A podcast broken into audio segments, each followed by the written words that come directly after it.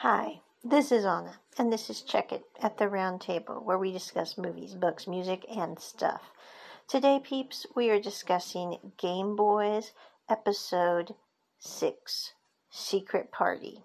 This episode confirmed most of my beliefs on Terrence in this series. It basically is about Terrence, Pearl, and Cairo and Gav have a party where they all meet via Zoom and talk things out. And I think this was a brilliant episode in dealing with the unspoken elephants in the room, as it were. You find out that what really happened with Terrence and Gav and their situation was Terrence was with Gav, and then he decided to go leave Gav for this person named Muriel. Marielle, I think Michelle, Michelle, and that was right when Gavreel's grandmother died. So, I mean, not only was he dealing with the death of his grandmother, he was dealing with the fact that his partner was cheating on him with this Michelle. We don't even know who Michelle is, we just know Terrence ran off with them, and that didn't work out because Terrence is a lone, lone, lonely loner, as they say in Ice Age 2 with Sid. And there's a reason for that. And also during this whole thing, you have Cairo finally figuring out what Terrence is doing, which is really helpful for this whole interplay. And also, you have a moment where Terrence is basically saying, I'm going to do everything I can to thwart you guys' relationship so that Gav will end up back with me. And I'm going, you know, I don't know what relationship 101 for getting back together would be, but breaking up somebody else's relationship that's going well would be, I think, the most furthest from it that you could possibly get. But anyway, at the end of this episode, Pearl has bumped off the Zoom call because she's just kind of had enough, and it's beyond her abilities and matchmaking skills. And you're left with Cairo, Gav, and Terrence. And Terrence is going, Cairo, do you really like Gabriel? Because if you do, I will quit trying to pursue him, quit thwarting you guys' relationship possibilities.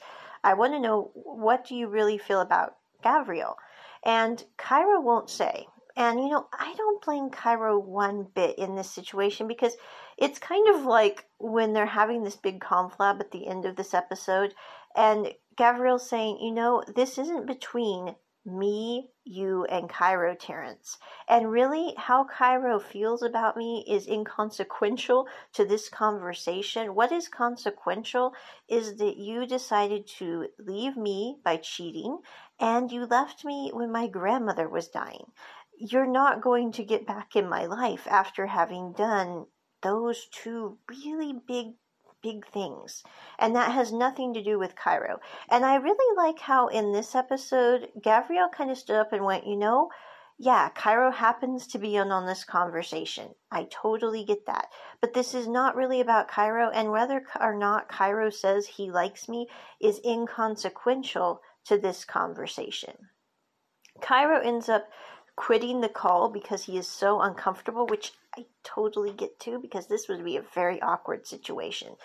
And you're not sure what he thinks. Personally, I think by this episode, if Cairo didn't like Gav, he would have deleted and blocked his account in perpetuity. He would not have continued to chat with him, which tells me that he probably cares more about Gav than he'd like to admit, but he also has an extremely hard time saying that he likes Gabrielle because I'm guessing, I'm not sure yet by this episode.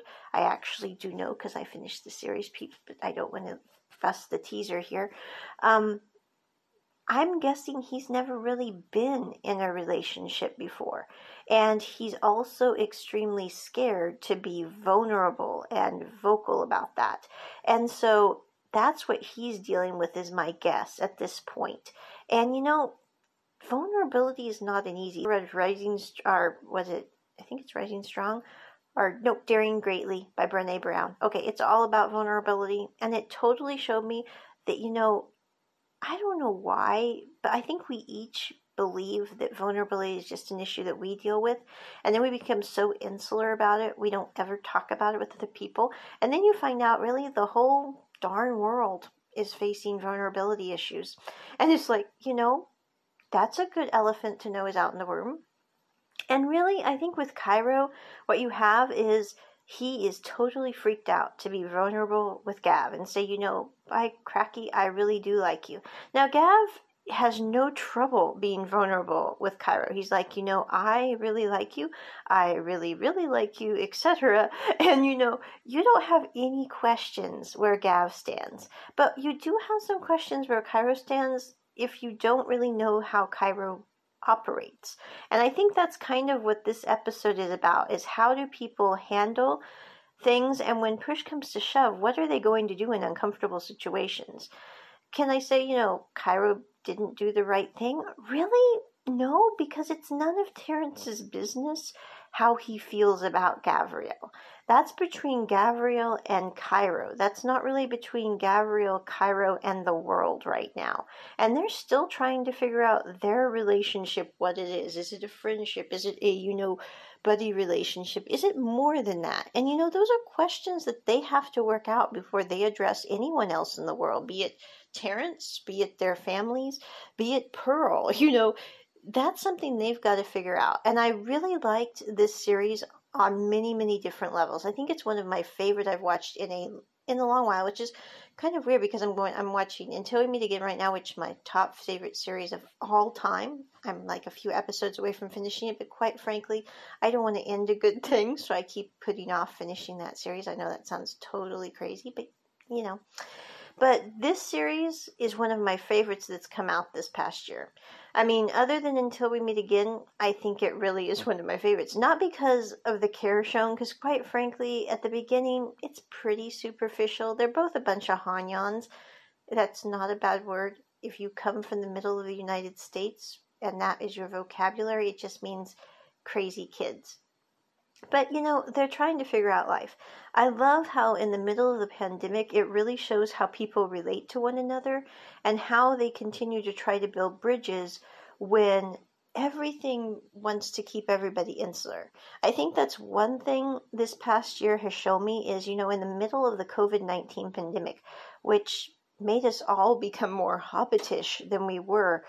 How did we reach out to people? How did we continue to connect and collaborate? And quite frankly, I've actually talked to more people in the past year for business projects, for just community things than I have in my entire life. And that's in spite, or maybe because of the pandemic, because we knew that, you know, there was no way to connect other than virtually or through a phone call or through a letter.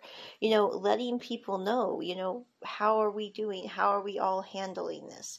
And I think that's what this series was really good at showing is how people were handling the pandemic. It was very real to life. Now, my generation is about one after this, I would say. Like, I'm probably, I don't know, because I'm not good with judging ages, but I'm guessing these kids are in their very early 20s, and I'm not in my early 20s. So I'm just going, you know, I would have been like their older brother's age in this series or thereabouts.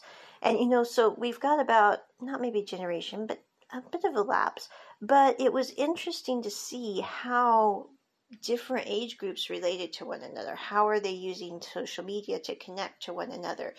it's a very fascinating look at that. And I think that's one of the reasons I enjoyed it. Um, a lot of my education was in social media marketing, and it was really cool to see that on the screen and how people are interacting with that. And that is my review of episode six of Game Boys.